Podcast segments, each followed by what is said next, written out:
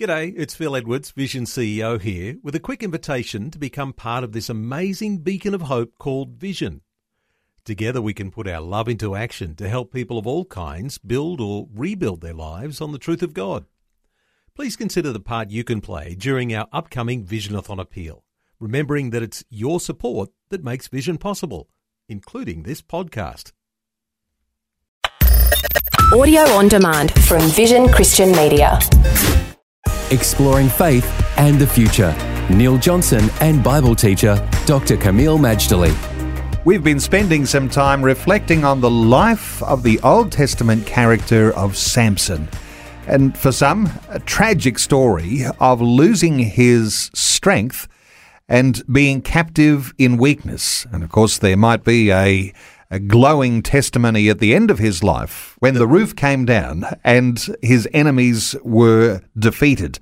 Let's talk, though, Camille, about whether Samson's life might have looked a whole lot different had he, as we've been talking about, consecrated himself and allowed himself to be open to the presence and power of God. I wonder what a different life he would have had. Well, I believe that Samson was acquainted with the Holy Spirit, anointed by the Holy Spirit.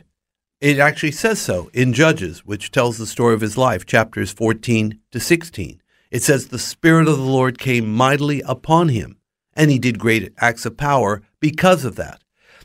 I believe it is possible that the Holy Spirit, the same one that empowered him, would be the same one to convict him, especially when he was doing naughty things. Perhaps he was a little more backslidden. Remember, he starts out marrying a woman, but near the end, he doesn't even bother marrying them. He just deals with them in a carnal way. And was the Holy Spirit warning him, telling him, don't do this, this is wrong? I would dare say he was. It's the same Holy Spirit. He's God, and God does not change. But Samson was not picking up the signals. Apparently, with a guy like him, hints didn't help. So let me say that Samson really needed to hear from Romans chapter eight, verse thirteen. A lesson had he learned, he could have spared himself a lot of grief. Romans eight thirteen tells us, "For if ye live after the flesh, ye shall die. But if ye through the Spirit do mortify the deeds of the body, ye shall live." Again, a very important, hard-hitting verse that is telling us, hopefully shocking us, into a healthy fear of the Lord, taking action so we can overcome our sins, our faults, our failings. It couldn't be more plain. If you're living carnally and persist in living carnally and want no other lifestyle than the carnal lifestyle, you're dead. The same verse, Romans eight thirteen, tells us, "But if you, through the Holy Spirit," not through your own strength, but through the Holy Spirit, "put to death," that's what the word mortify means, "put to death the deeds of the flesh, you shall live." I'll be really quick. How do you mortify the deeds of the flesh? Remember the cross of Jesus. Embrace the cross of Jesus. The cross does wonders at crucifying the sinful nature. But there's another thing. It's called prayer, and particularly prayer in the Spirit. Prayer in the Spirit will put to death the deeds of the flesh. Let me give a tried example. Let's say you still have a smoking problem, but you have been filled with the Spirit. Well, start praying in the Spirit and fervently pray in the Spirit. What's the likelihood that you'll still want to light up a cigarette, at least while you're praying in the Spirit?